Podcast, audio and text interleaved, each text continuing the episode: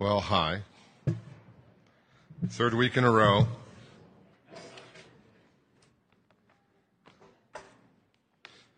What we're doing in this little tiny short mini series of sermons is going through, I guess, the ethos of Scum of the Earth Church that I've really never talked about in detail before. It's always been there. We just never talked about it. We didn't talk about it when we were going through our mission statement back in the church in the city days. And it's just kind of there, always been assumed. And I thought, you know, maybe I should talk about those things. And so tonight's message is called Walking with Weirdos. Um, because I think we're all weird. I'll give you a definition for weirdos. Ready? I love the way they pronounce it. W E E R dash D O H. Weirdo. Noun plural. Weirdos. It's informal. An odd person, comma, an eccentric person, comma, or an unconventional person. Which I think is a relative term, isn't it? I mean, if Scum of the Earth Church is a church for the left out, then who are the weird among us?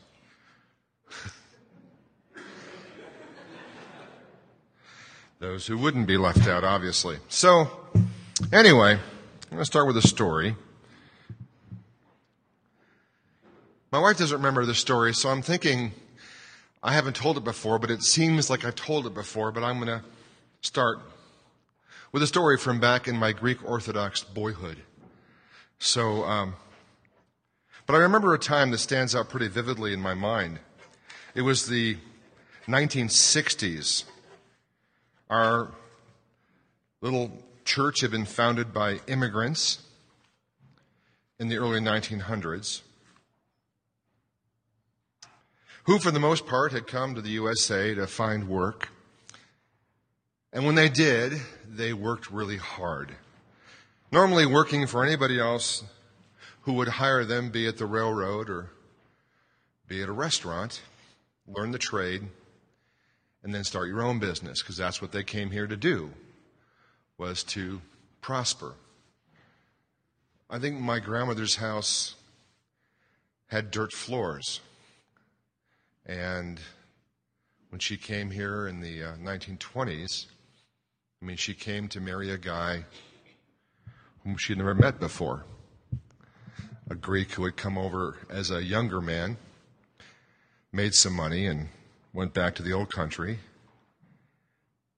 to get a bride through a friend of his who was marrying her sister. That's how things worked. Of course, after a while, they, they owned restaurants and they owned then restaurant supply companies, and then, you know, they would own, like my grandfather, a hat renovation shop back when men wore hats all the time. You needed them cleaned and blocked. There was a place you could go and actually have that done. They came out looking spiffy, you know, brand new when he got done with them. I used to shine shoes for uh, customers at my grandfather's shop. He had a little one or two person shoe shine stand there when I was a kid. And that's how you learned the business. That's how you got ahead. Now, for the immigrants that came over and had these businesses of their own, it wasn't good enough for usually them just to hand off the business to their kids. They kept pushing education. You got to go to college. You got to go to graduate school. You need to be a doctor. You need to be a lawyer. You need to be more than what I am over here just working in the restaurant day in, day out. And so the little Greek community that I was a part of became actually quite prosperous. And the weird thing about Sundays in the Greek church is that when you came together to gather on a Sunday, you put on your Sunday best. Maybe it's a holdover from the old country where you don't go to church in the same clothes you work in or you go fishing in.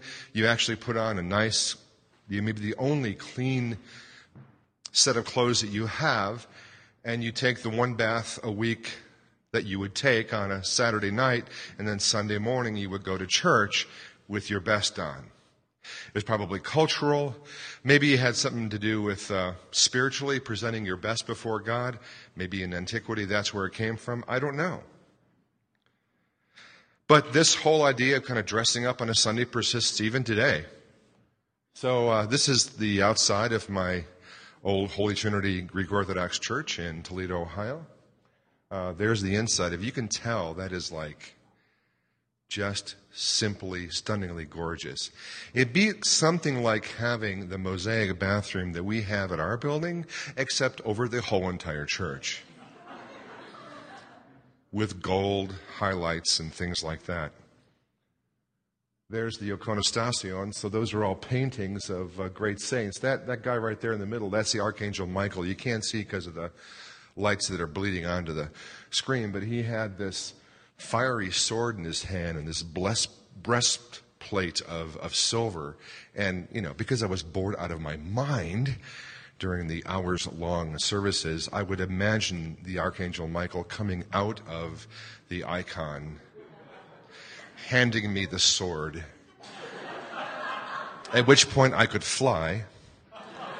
Of course, I could battle any demons that came into the church who had stolen the priest's voice. That was my number one daydream inside the church. I was really bored. um, so, yeah. And there was a big dome, and the top of that dome, there was actually an icon of Jesus looking down on you. You know, it was he was big, and he was looking down. He's like, you look up, you go, oh, there's Jesus. He's he's looking down on me.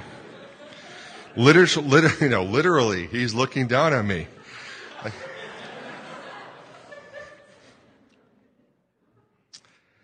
Well, the incident that I'm thinking of that I want to talk to you about today occurred uh, somewhere in the middle of the 1960s, uh, maybe 68, right at the height of the racial riots that were occurring not only in our hometown in the Old West End, but they were happening in Detroit, they were happening in Chicago. And I remember as a kid, like standing in the pew, because we stood a lot, in the Orthodox Church. You, you always had to watch the old ladies to know when to sit down or when to stand up, when to do the sign of the cross. That was the way you figured that all out.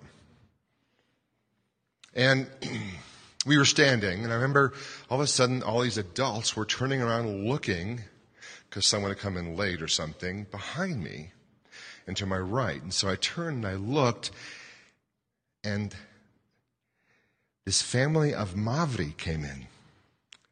Now, if you don't know what Mavri means in Greek, it means blacks. This family, this black African American family, came into our Greek and Greek American church. And um, I think I was feeling what was going on. I was a fairly sensitive kid. And for the most part, I think the people in my church were stunned. We were not used to having visitors who were just Americani, you know, Americans. And now all of a sudden, we not only have Americani, we have Mavri Americani in the church. And it was like we didn't know what to do. Now, they were dressed appropriately even for the Orthodox Church. The man had a suit on with a tie, the lady was in a dark colored dress um, you know, their, their kids were dressed well. It certainly wasn't anything about the external appearance. It was merely about their skin color because you knew by looking at them they weren't Greek.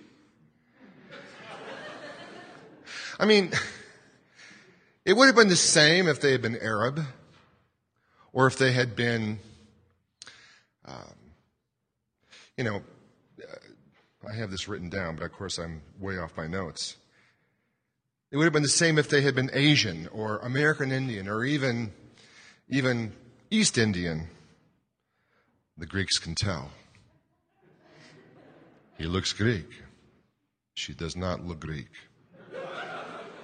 What do you think she is? Uh, I, I think she's Egyptian. That's what I think she is. She looks Egyptian to me, not Greek.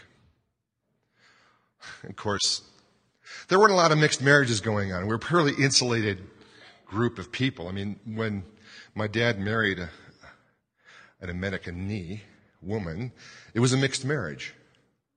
That's how everybody looked at it. So these people weren't supposed to be here because this is a church made up of the people who had given the world Socrates and Pericles, Hippocrates, Demosthenes, and, and, and Conies. Conies are the Coney Island hot dogs. If you didn't know what those were. I mean, we were discovering geometry and philosophy, um, creating theater and poetry while the rest of the world was just trying to put food in its mouth, or so we thought really wasn't that way in the rest of the world, but we thought it was simply because they weren't Greek. They didn't have those things.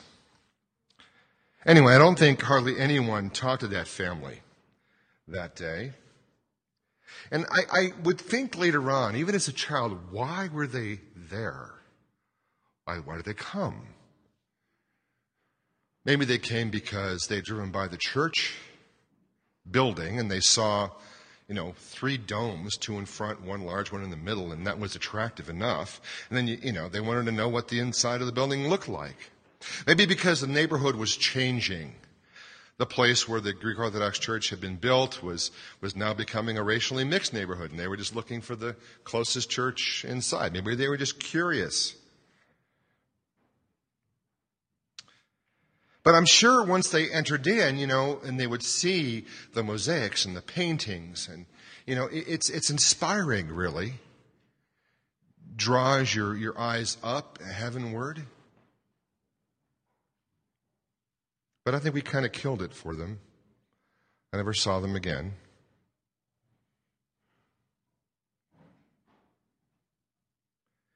Any church that claims to exist for the glory of God and then is given the ability to create a space where that glory can be mirrored, has a, has a responsibility from God, don't you think?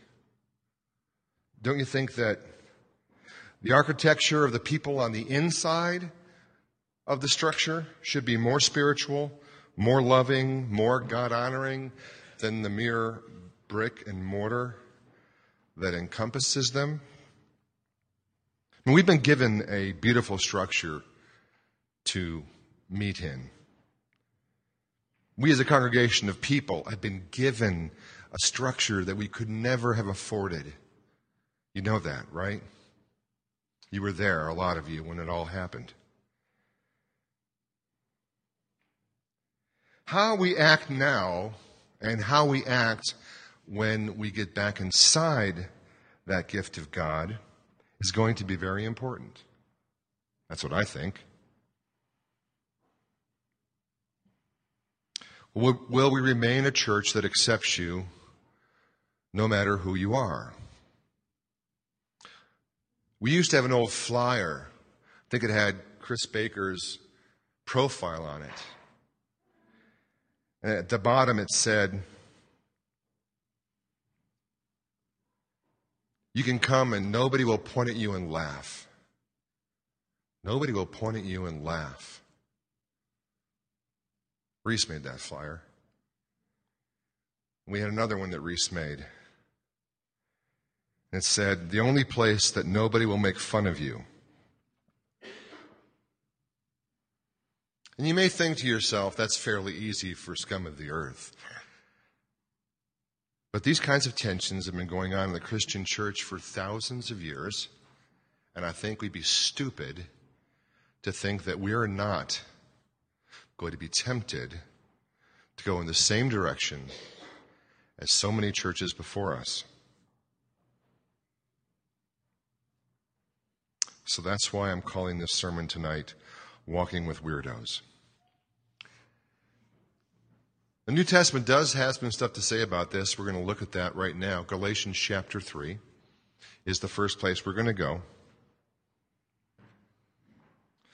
And this is the Apostle Paul writing to the church in Galatia. Now, the church in Galatia has got a problem. And the problem is that there are two distinct groups of people who are vying for dominance inside the church. Each group wants to run things their way. One group were the Jewish Christians, people who had been brought up in Judaism and then come to Christ somewhere along the way. The other group were the Galatians, the Gentile Christians, who had no background in Judaism. And so the Jewish believers, some of them thought that in order for the Galatian Christians to actually have the full expression of what it meant to follow God, they had to become Jewish first. And that's where the controversy was centering.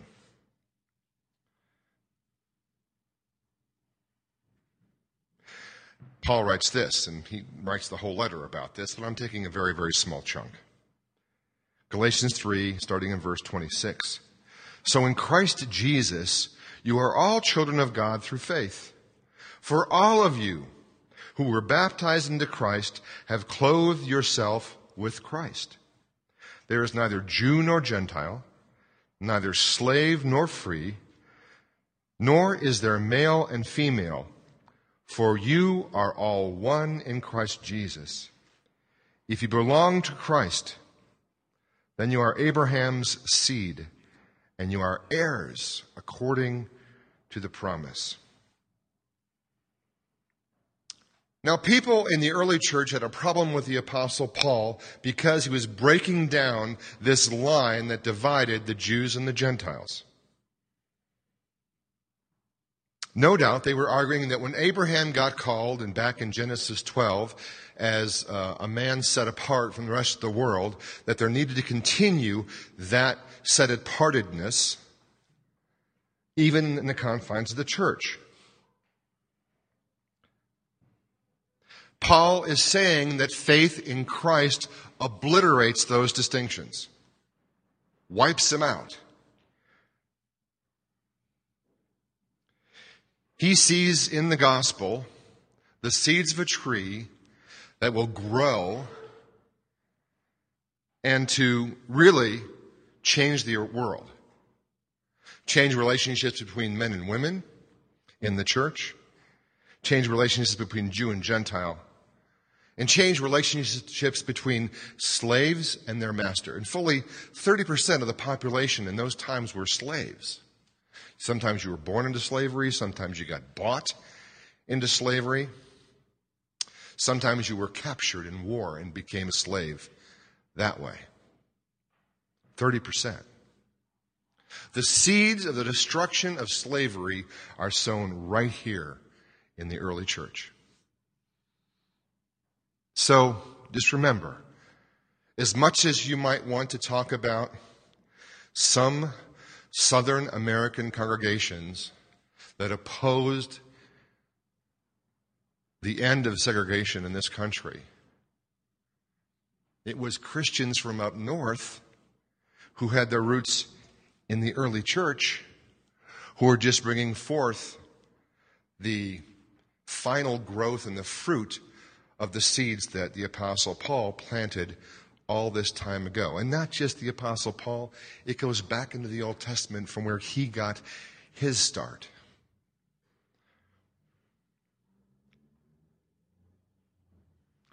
Back at that time, there was a Jewish prayer. It went something like this, spoken by, by men Blessed be God that he did not make me a Gentile Blessed be God that he did not make me a slave. And blessed be God that he did not make me a woman. Do you think that maybe Paul is responding to just such a prayer in your face, kids? Let me tell you what Jesus does. He obliterates all those lines. Paul set himself against anything that demanded some kind of conversion to a nationality or to a culture that might become an impediment to the gospel. Anything that might become an obstacle to you becoming a Christian, he just wanted to do away with. No one had to become a Jew to become a Christian.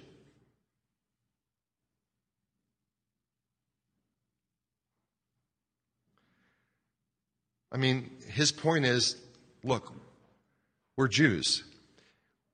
We haven't been able to follow the Mosaic Code. Obviously, we suck at it. Jesus has provided a way for us to be with God. Okay, time to go out with the old and in with the new. The new covenant, the blood of Jesus.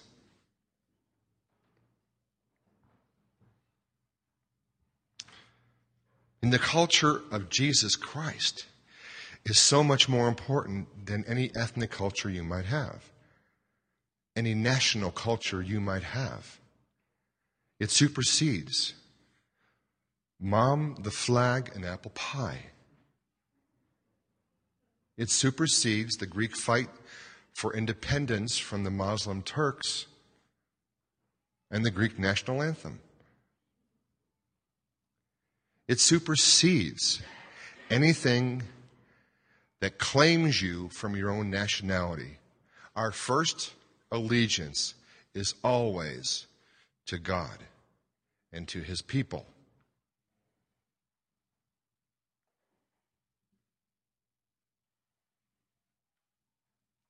I'm completely for liberation. I'm for liberation of slaves. I'm for liberation of women. I'm for liberation of culture. But only as long as liberation means slavery to Christ. And that way I'm quoting Scot McKnight. Agree with him there. We go on to Ephesians chapter 2. Ephesians chapter 2, starting in verse 13, he echoes the same idea. But now in Christ Jesus, you who were once far away have been brought near by the blood of Christ. For he himself is our peace, who has made the two groups one and has destroyed the barrier the dividing wall of hostility by setting aside in his flesh the law with its commands and regulations. His purpose was to create in himself one new humanity out of the two, thus making peace, and in one body to reconcile both of them to God through the cross, by which he put to death their hostility. He came and preached peace to you who were far away and peace to you who were near. In other words, far away Gentiles, near Jews. For through him, we both have access to the Father by one Spirit. Consequently, you are no longer foreigners and strangers, and I would add, weirdos. But fellow citizens with God's people and also members of his household, built on the foundation of the apostles and the prophets, with Christ Jesus himself as the chief cornerstone. Now, Paul's emphasis on unity does not mean that we're all alike, all right? He's not asking for men to become women, for Jews to become Gentiles, or Gentiles to become Jews, or the both of them to become something else. I think it's kind of funny when I go to these messianic congregations that are popping up here, there, and everywhere. It seems like most of the people are not Jewish. It's just interesting to me. Maybe they're Americans who have forgotten their heritage and looking for something to hold on to, some kind. Um, I, I don't know what I am. I'm Heinz 57. I have no heritage. And so I'm going to go with the heritage of the Jewish people. You know what? Fine. That's great. It's a great heritage. But you don't go back to being under the law once you've been set free from the law. You are now under Christ.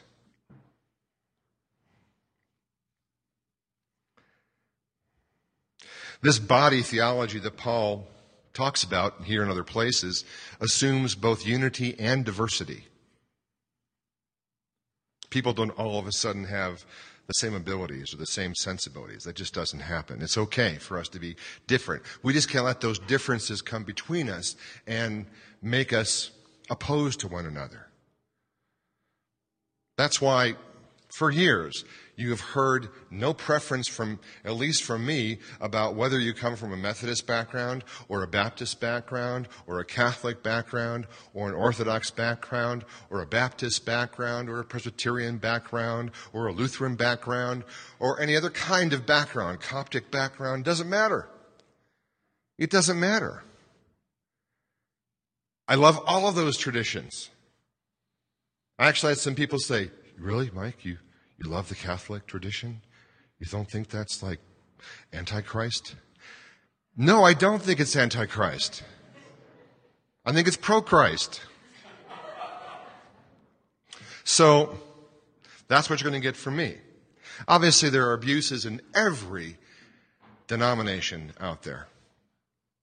There are people who are masquerading as Christians and they're not. We talked about that last week.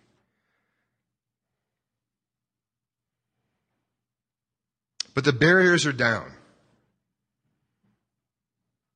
In, in church planning circles, they have what they call the homogenous unit principle, which means that it's easier when you're planning a church to go to one particular group of people, like a tribe up in the hills of New Guinea. And you just work with that one tribe. You learn their one language, you learn their one set of customs, and you bring the gospel to them. That's the homogenous unit principle. All right? Kind of did sort of the same thing with scum. But what Paul is saying is that it can't stay that way. It can't stay that way. Eventually, it's got to become rich and poor. It's got to become black and white and brown. It's got to become married and single. It's got to become children and old people. It's got to become multicultural in some respects if it's to reflect the one culture of the kingdom of God. Sometimes I think that back in my Orthodox church days, uh, we were more concerned about being Greek than we were about being Orthodox. This is honestly, uh, I don't know if this is intentional, but in the movie My Big Fat Greek Wedding, after Ian gets baptized into the church, he's in the back room with his fiancee, and he goes, I'm Greek now.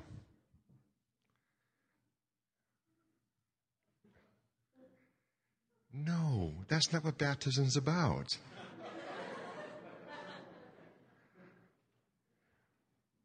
Is your lucky day to be baptized in the Greek Orthodox Church? Nikki, she's going to be your godmother.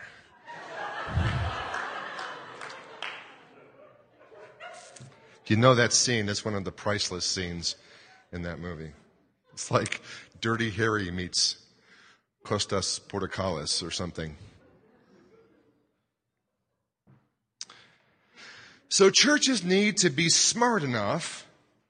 We need to be astute enough to know when we're using culture properly, when we're adapting to culture either properly or improperly, and when we must confront culture.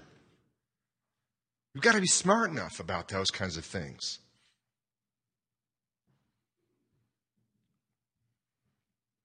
Church culture, as I said, does not equal Christianity. Church culture does not equal Christianity. All right? Not the same thing. Scum's church culture, not everything you need to know about being a Christian. And it's not the total experience of what it means to be in Christ just being part of Scum of the Earth Church. You have things to learn from other Christians in all parts of the world and all sorts of flavors of Christians.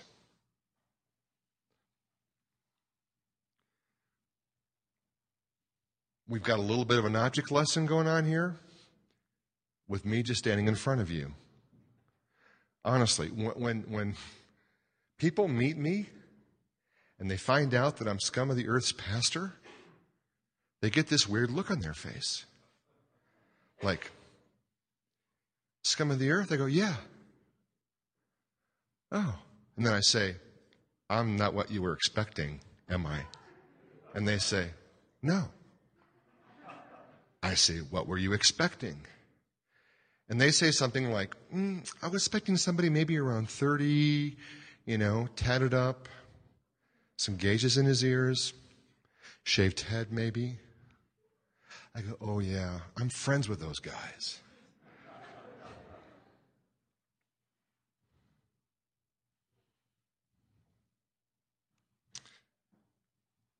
But let me just say this. Me not having a problem with anybody else's subculture at Scum of the Earth is not the same as me being friends with people in that subculture. It's not enough just to tolerate somebody else's subculture here at Scum if pretty much all you do is see them on a Sunday night, wave, say hello, and then leave again. As Christians, we're called to interact with each other. We're called to support each other. We're called to love people no matter where he or she comes from.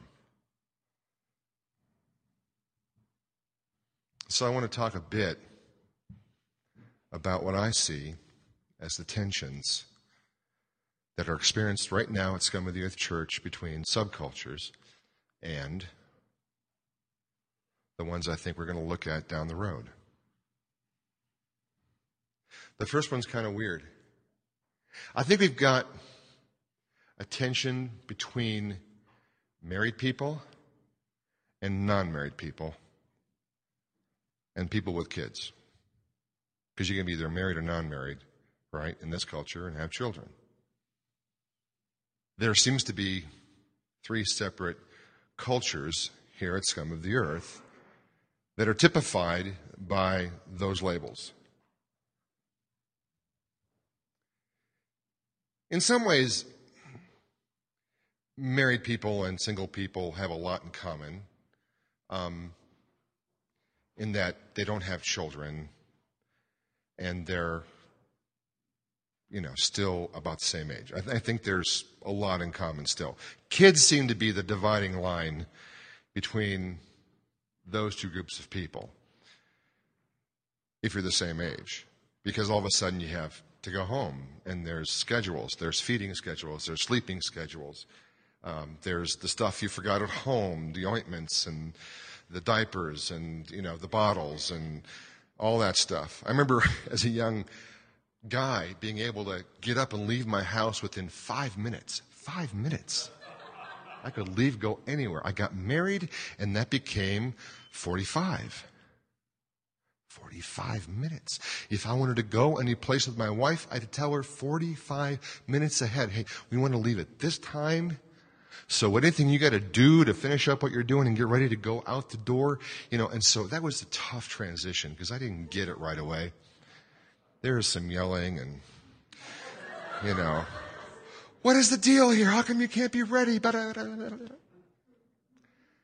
With kids, I had to dig it up like an hour and a half okay, honey, in 90 minutes, I want to go.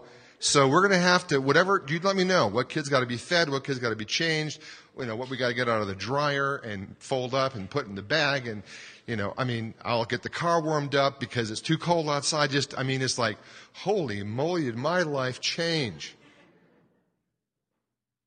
And single people very often, they don't get that, you know, they just don't get it. All they know is, my friends are gone. We used to hang out. We used to go to the Larimer Lounge. And now they won't come near the Larimer Lounge because it's sketchy and there's, you know, I mean, it's dirty and you're afraid you're going to get something. Anyway, um, bring it home to your wife or your kids. So, you know, I'm, there's, I'm just saying there's, there's tension there, right? I mean, one of the things married people is you got to realize is that the people who are not married are feeling somewhat left behind. Not like the movie, but I mean just in the very temporal sense. Not like God has left them or anything like that, but you have. You know, they used to do stuff with you and used to be their encourager or their confidant, and, and now you're spending all this time with one other person. It's hard. It's hard to adjust. If you're the last one, you know, hanging around, doing the single thing, hard. Married people at Scum, I'm giving you a job, and the job is make sure you invite your single friends over for supper. All right? Because that's one of the things that you do when you get married is you always try to eat together. That's why gay, guys gain so much weight once they get married. They weren't thinking about food before, but they know if they want to have a relationship with their wives, they better sit down and talk. Right?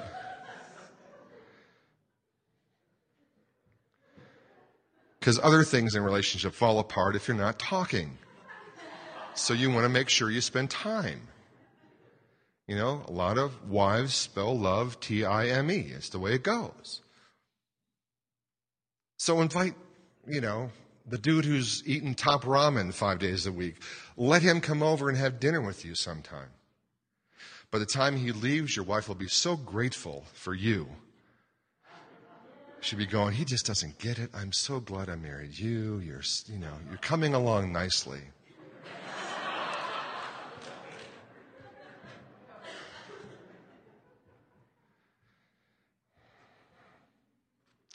and honestly, I mean, you know, if you're a girl and you just don't feel like going out dancing every night of the week, I mean, it's nice to be able to just go to somebody's house and sit down and watch a movie with them or even play with their kids when you're not having to babysit, you know? Have some adult conversation with those folks.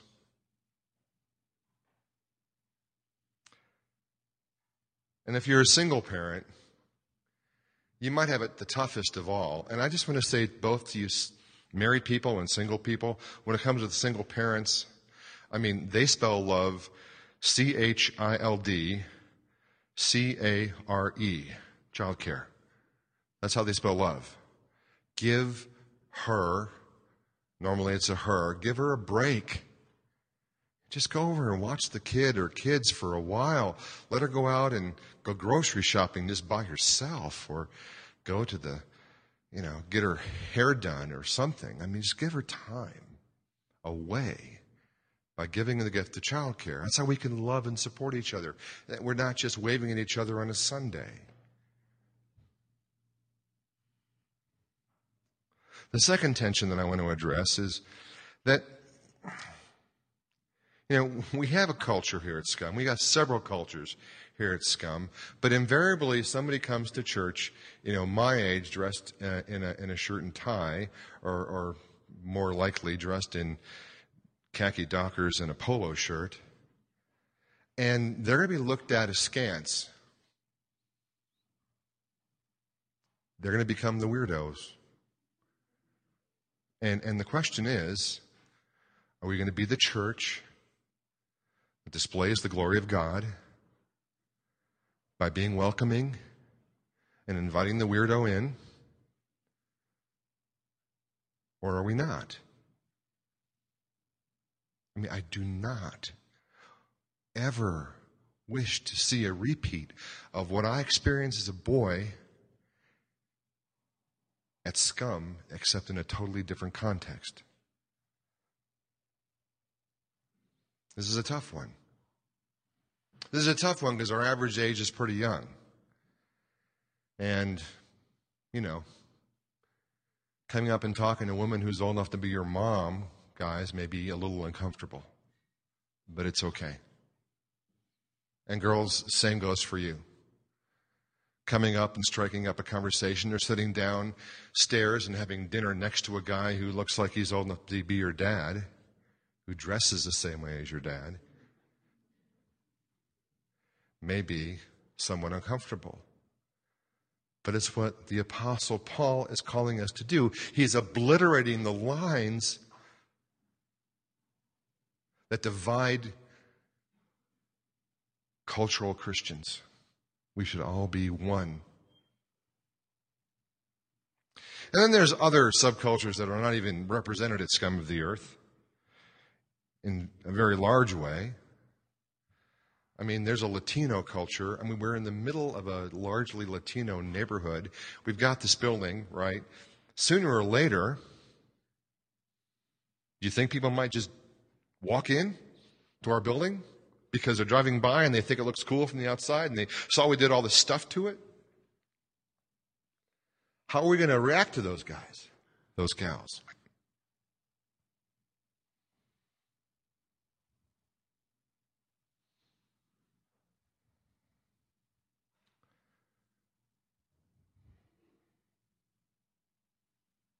Are we going to do more than just tolerate their presence on a Sunday? And let me just say that even if you're a young dad or a young mom, and you're sitting in a seat here at Scum of the Earth with your three year old and a guy who obviously lives outside, who hasn't been able to bathe for quite some time, who might be hungry and just coming off of being inebriated sits next to you, how are you going to react? Are we going to be the church of Jesus Christ that opens its arms to Jew and Gentile, stranger and weirdo? Or are we not? Is our building going to be prettier and more appealing and more welcoming than the congregation that dwells inside of it? That's the question that we have to answer now and very soon. When Scum of the Earth Church began, it was primarily a homogenous group. I mean, let's face it, most of the people were from the Five Iron Frenzy Bible study, and most of them liked ska or ska core or ska punk, whatever you want to call it. But later on, I remember, and I don't know exactly how this happened, but some people from other subcultures started showing up. And one of them was the, the goth subculture. Perhaps no one was as well known from that subculture as a young man that we called Gothic Nathan, otherwise known as Nathan George. I took that picture Nathan, I think, over at uh, what is now, what is that restaurant? I don't, I don't think that was at Bender's. That was at, huh? Cafe Netherworld, yes. Yeah. Cafe Netherworld. This is the weirdest thing. I did a search on Nathan George. This picture popped up that I took and that I played with in Photoshop. It popped up as a MySpace graphic like image that you can just use or something. It was the weirdest thing. And it said something about his winning smile. I go, hey, Nathan lives on in the internet. This is awesome. He was obsessive compulsive, slightly paranoid, with a severe case of ADHD. He didn't really fit into a normal workaday world. He lived on assistance from the federal government because he could not hold what I would call a normal job. And with his free time, he became the self styled Gothic evangelist to Capitol Hill. We called him Gothic Nathan because he had all the requisites heavy use of eyeliner, loved the music, wore the dark clothes, had the fishnet sleeves, had the boots, had the skirt, went to the Onyx. He was known pretty much as the Jesus freak of that community.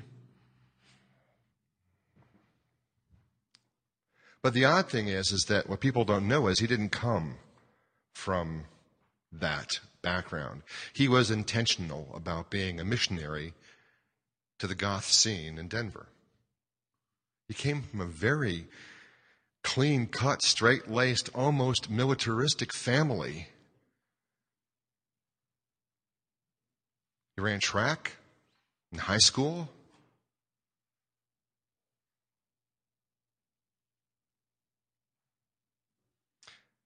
He was like the Apostle Paul saying to the Jews, I become a Jew. To a Greek, I become like the Greeks.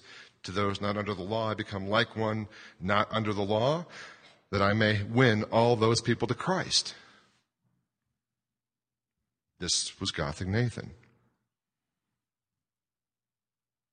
He would send out support letters to a few people that he knew from his parents' generation. They were terrible support letters. I don't know how anybody supported him. But he squeaked by on what he got from the government and what he got from a few supporters. And it was clear that he had become a Goth for the sake of the Goths. As a result of the friendships that Nathan made, Scum of the Earth has traditionally been a safe place for Goths to show up. And this is the odd thing. This has happened several times. but the first time um, people from that subculture come to Scum, and this happens with several subcultures, but they dress in as extreme a way as possible to get as big of a reaction as they possibly can. And the odd thing is, is that nobody really cares. like, well, hi, how you been? Good to see you. Yeah. Hey, really like that hat. That's awesome. Those boots are perfect, man. Where did you get those? so far I haven't had any, you know, polyvinyl dresses come in. But what I'm saying is, if they did, so what? It's a safe place. Nobody will point at you and laugh.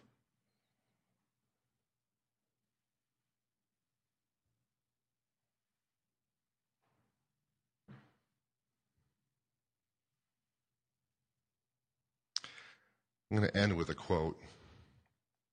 I actually received it from uh, Kimberly MacArthur, whose husband was part of that goth scene for a number of years. I imagine it still is if you can find it in Scottsbluff, Nebraska. Maybe a tad difficult there. Just so you know, uh, they're coming back next weekend, and Kimberly will be preaching the next sermon here at Scum next week. So if you want to say hi to her, uh, they'll both be back next week. But she sent me this. And what I'd like you to do is whenever you hear the word stranger here, I'd like you to substitute weirdo in your head. According to Jonathan Sacks, the chief rabbi of Great Britain, the Hebrew Bible in one verse commands that you shall love your neighbor as yourself. But in no fewer than 36 places does the Old Testament command us to love the stranger. Why would we do that? Because we have been strangers ourselves, the Bible says. Because if we have never been strangers, then that is because we have never left home.